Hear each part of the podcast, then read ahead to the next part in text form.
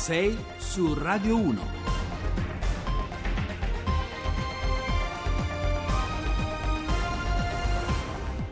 Bentrovati a 6 su Radio 1, buongiorno, giovedì 9 novembre, sono le 6 e 8 minuti al microfono, come sempre Giovanni Acquarulo, oggi riavvolgiamo insieme il nastro della storia recente, quella che ha a che fare con i grandi leader della Terra, perché esattamente un anno fa, smentendo gran parte delle previsioni, il 9 novembre 2016 Donald Trump è diventato il 45 presidente eletto degli Stati Uniti, spaccando l'opinione pubblica interna e internazionale. Allora cercheremo di capire capire quanto è cambiata l'America e qual è oggi il suo posto nel mondo. Parleremo però anche di sondaggi elettorali, non tanto per capire cosa ci dicono ora, ma eh, soprattutto come si preparano i sondaggisti italiani alla lunga volata delle prossime elezioni politiche, come affinano e come stanno settando le loro metodologie di ricerca. Ma poi stringeremo di molto l'inquadratura perché il baricentro del nostro racconto oggi si sposta, o meglio, torna ad Ostia, sul litorale romano a quattro giorni dal voto in città,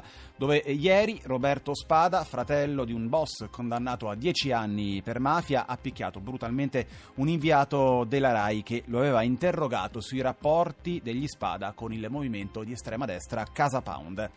Di questo e di altro ancora, allora discuteremo insieme come sempre con i punti di vista, le voci e le testimonianze dei nostri ospiti. E quindi come sempre vi voglio ricordare subito i nostri contatti e gli indirizzi social per interagire con noi, le pagine Facebook e Twitter di Radio 1 Rai su Facebook e sul sito di Radio Rai siamo anche in diretta streaming con la nostra radiovisione. E poi l'hashtag sempre su Twitter 6 su Radio 1 con il 6 e l'1 scritti a numero, infine il nostro contatto contatto telefonico per sms, messaggi whatsapp e anche messaggi vocali. Il numero è il 335 699 2949. Vi aspettiamo.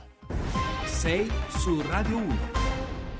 E allora la prima tappa di questa puntata ci porta ancora una volta a New York dove atterriamo ogni volta che parliamo di America e di Trump e dove anche questa mattina quando negli Stati Uniti, però è già notte, c'è per noi la nostra corrispondente Giovanna Botteri. Allora Giovanna, eh, ci, se- ci, sei? Buonanotte, sì, esattamente un anno fa, esattamente un anno sì. fa i giochi erano già fatti, Donald Trump eh, era il nuovo presidente degli Stati Uniti, e Hillary Clinton non, uh, non, compariva, comparirà soltanto all'indomani, tanto la sconfitta era bruciante per lei e il suo staff. Ecco, eh, Giovanna, eh, volevo chiederti, in quest'anno Trump ha cambiato Washington oppure eh, è Washington e la Casa Bianca che in qualche modo sono riusciti a modificare la politica e il profilo di Donald Trump? Ma direi che nell'uno e nell'altro Washington eh, è rimasta uguale a se stessa e Trump è rimasto uguale a se stesso, il suo anno quasi è stato insediato a, a gennaio, quindi non, non, siamo ancora all'anno e è stato politicamente scorretto esattamente come la sua campagna elettorale, ha preso la gente, l'ha cacciata, ha portato alla Casa Bianca personaggi impresentabili che poi ha dovuto rimandare indietro, c'è stato un caos all'interno del suo staff, insomma eh, è, è, stato uh, esattamente quello che era in, in, campagna elettorale, politicamente scorretto, caustico, fuori da ogni regola e da ogni logica. E a Washington ha continuato ad essere così, con il Partito Repubblicano i rapporti sono sempre abbastanza problematici, con il Congresso Uh, addirittura attesissimi dopo che il congresso non gli ha approvato la sostituzione dell'Obamacare e del primo schiaffo politico che lui uh, ha subito. Adesso in Cina forse ispirato dalla città proibita, ha rivestito così un ruolo più moderato e presidenziale, ma è un'eccezione cinese, la sindrome cinese. Allora, grazie a Giovanna Botteri. Ci ha raggiunto al telefono anche Giampiero Gramaglia, giornalista e consigliere dell'Istituto Affari Internazionali. Buongiorno Gramaglia e grazie per essere di nuovo con noi. Buongiorno e buongiorno agli ascoltatori. Allora, Gramaglia, dopo un anno di Trump, sentivamo il bilancio che ci ha tracciato la nostra Giovanna Botteri, dopo un anno di Trump, l'America è un luogo più sicuro, il mondo è un posto migliore oppure no?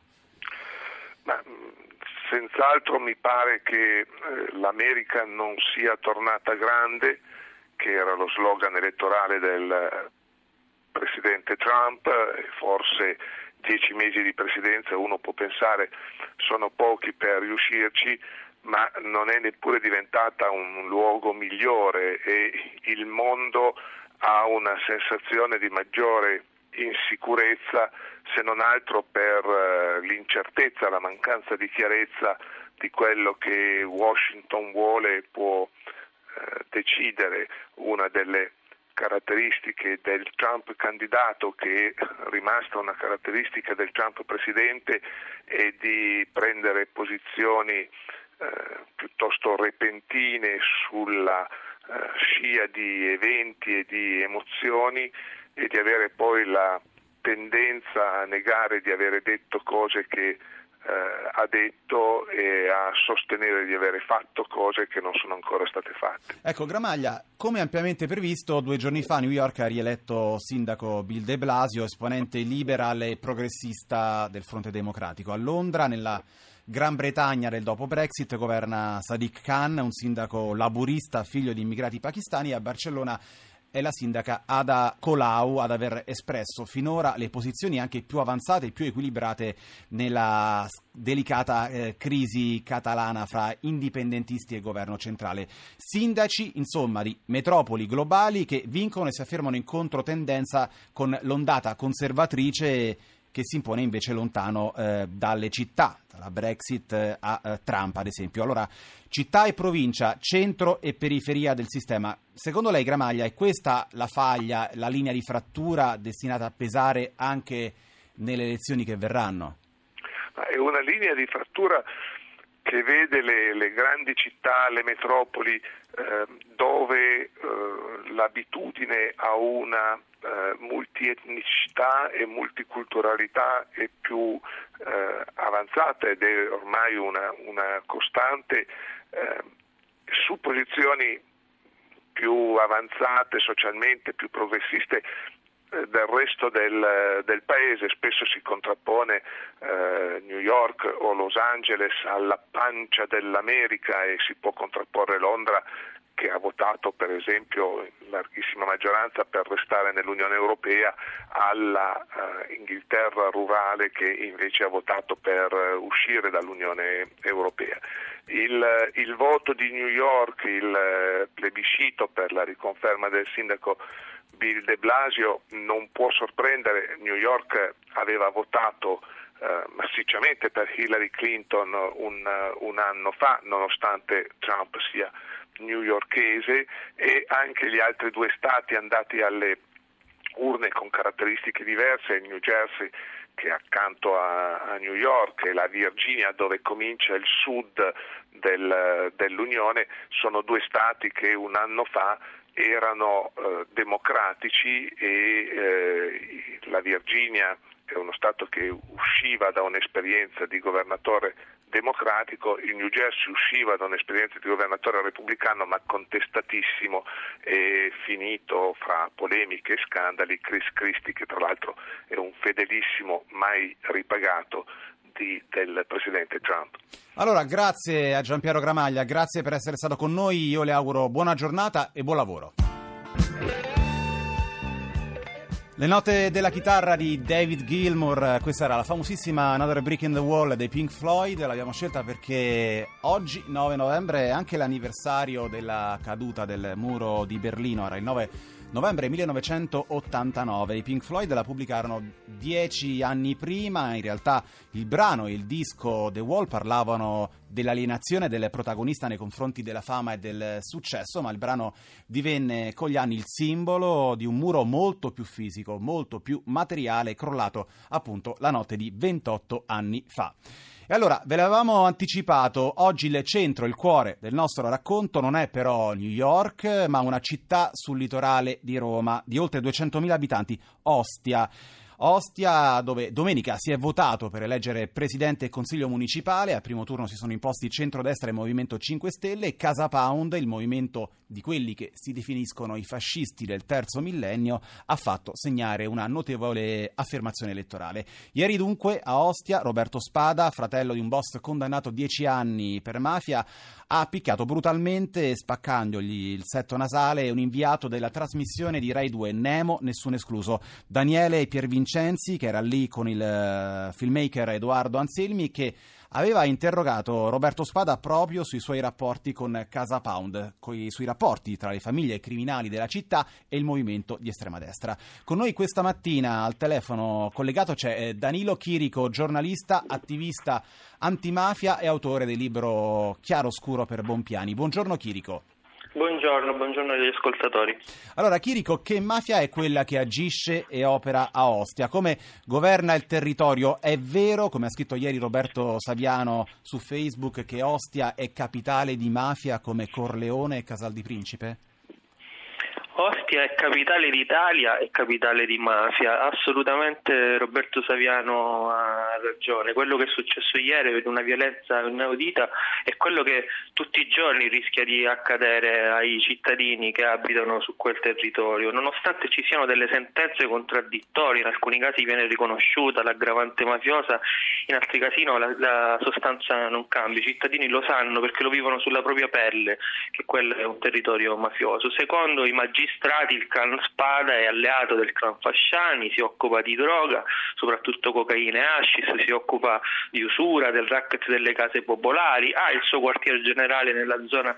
di piazza Gaspari, che è una delle piazze più importanti di quel territorio, esercita un welfare parallelo nei confronti dei cittadini, aumentando il proprio consenso sociale nel momento in cui le istituzioni hanno eh, arretrato. E, questa, e, e, e, gli Spad sono tra coloro, tra i clan che invece l'aggravante mafiosa l'hanno, l'hanno dovuta subire in, in, tribunale. Per questo questo fatto di violenza inaudita, io intanto faccio gli auguri di pronta guarigione agli inviati RAI, mi auguro che abbia una risposta inequivocabile da parte dello Stato a proposito dell'aggressione, ma io mi auguro che serva a capire anche che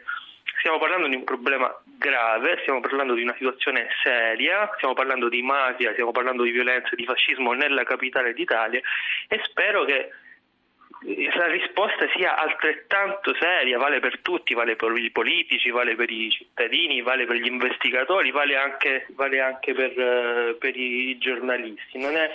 il momento né delle spettacolarizzazioni né il momento di sottovalutare le cose come è stato fatto in tutti questi anni. Chirico, la fermo un attimo, leggiamo insieme un messaggio che ci manda Luigi da San Severo, la vile aggressione al giornalista della RAI è un atto criminale inenarrabile e ingiustificabile che andrebbe severamente sanzionato. Io le volevo chiedere molto molto rapidamente a proposito dei rapporti tra Casa Pound e le famiglie mafiose di Ostia, anche questa è una storia antica, soprattutto se si guarda alla storia criminale criminale di Roma e ai suoi rapporti con l'estrema destra.